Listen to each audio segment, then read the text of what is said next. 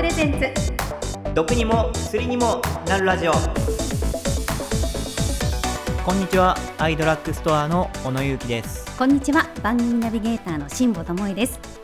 アイドラッグストアプレゼンツ毒にも薬にもなるラジオ。この番組はお薬選択の自由をモットーにアイドラッグストアがお送りしています。世界中から医薬品やサプリメントの個人輸入代行を手掛けているオンライン薬局ならではの視点で最新の医療ニュースからお買い得商品の情報までポッドキャストを通じて時に楽しく時にシリアスにお伝えしていきます。さあ小野さん街はすっかりクリスマス一色で今年も残りわずかとなりましたね。はいクリスマスが終わったら嫌な大掃除の時期 ですよね。はいいろいろ頑張らなきゃいけないですね。はい、うん、ね。小野さんはしっかりお掃除するタイプですか？いやそんなにしっかりはしなくて、えーえー、毎週毎週あのやることはやってって感じで、はい、あそうですか最後に少しやる感じですかね。ね、はい、結局日頃どれだけできてるかがこの大掃除にね大きく関わってくるなとは思いますけれどもね。はい、そうですね。はい、はい、りましょう。それでは今回も最後までよろしくお願いいたします。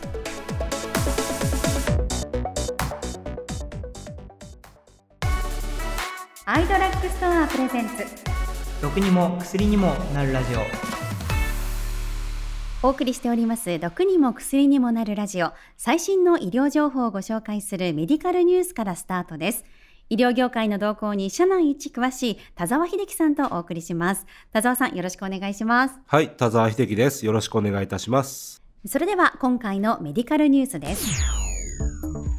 緊急避妊薬全国およそ150の薬局で11月28日から試験的に販売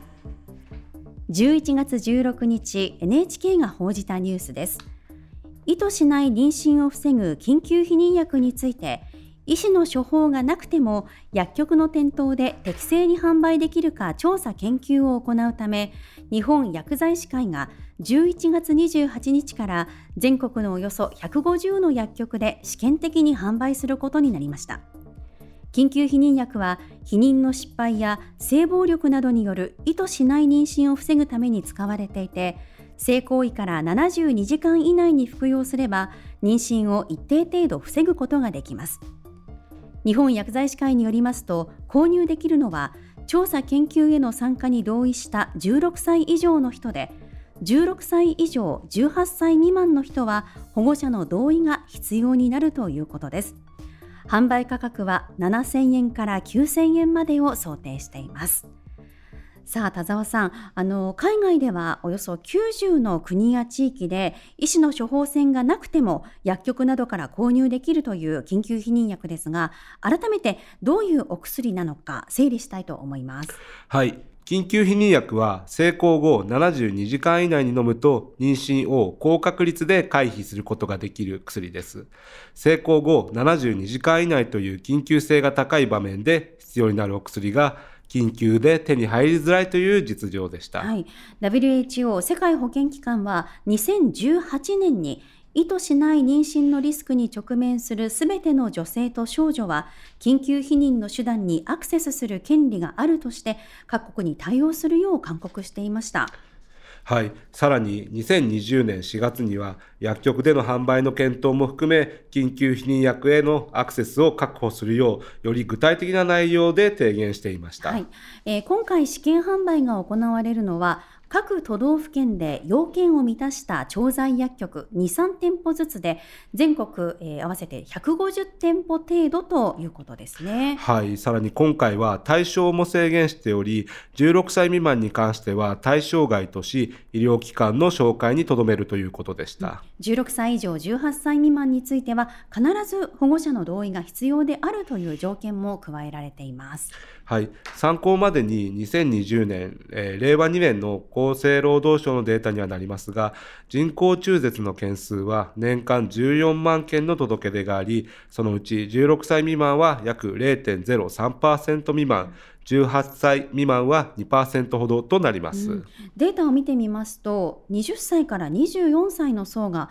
全体の25%ほどを占めているんですね。さあ今回の試験的販売ですが田沢さんが気になるポイントはどこでしょう？はい。実はこの試験販売をどれくらいの期間行うのかまだ分かっていません。ただですね最終目標と言われている OTC 一般薬局での販売に向けてこれまで長い間議論だけ行われてきたことが、うん、ようやく前進したというのはとても大きな出来事だと感じています。そうですね。全国どこの薬局でもというわけではないにせよとても意味があることですよね。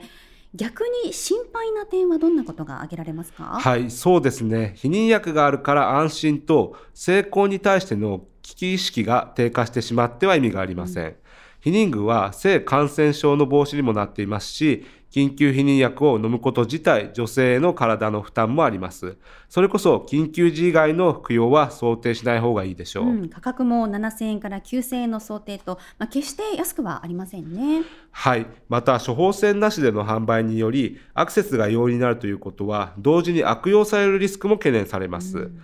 えー、悪用リスクについてはあえて言及しませんが、今回の試験販売から得られた知見をもとに、どのような議論が行われ、性教育や制度の制定に生かされていくのかがとても重要であると感じています。うん、そうですね。性教育の観点からも、現在のお父さん、お母さん世代、まあ私も含めですけれども、目が離せないトピックであるなと考えさせられました。田沢さん、本日もありがとうございました。はい、ありがとうございました。アイドラッグストアプレゼンツ。毒にも薬にもなるラジオ。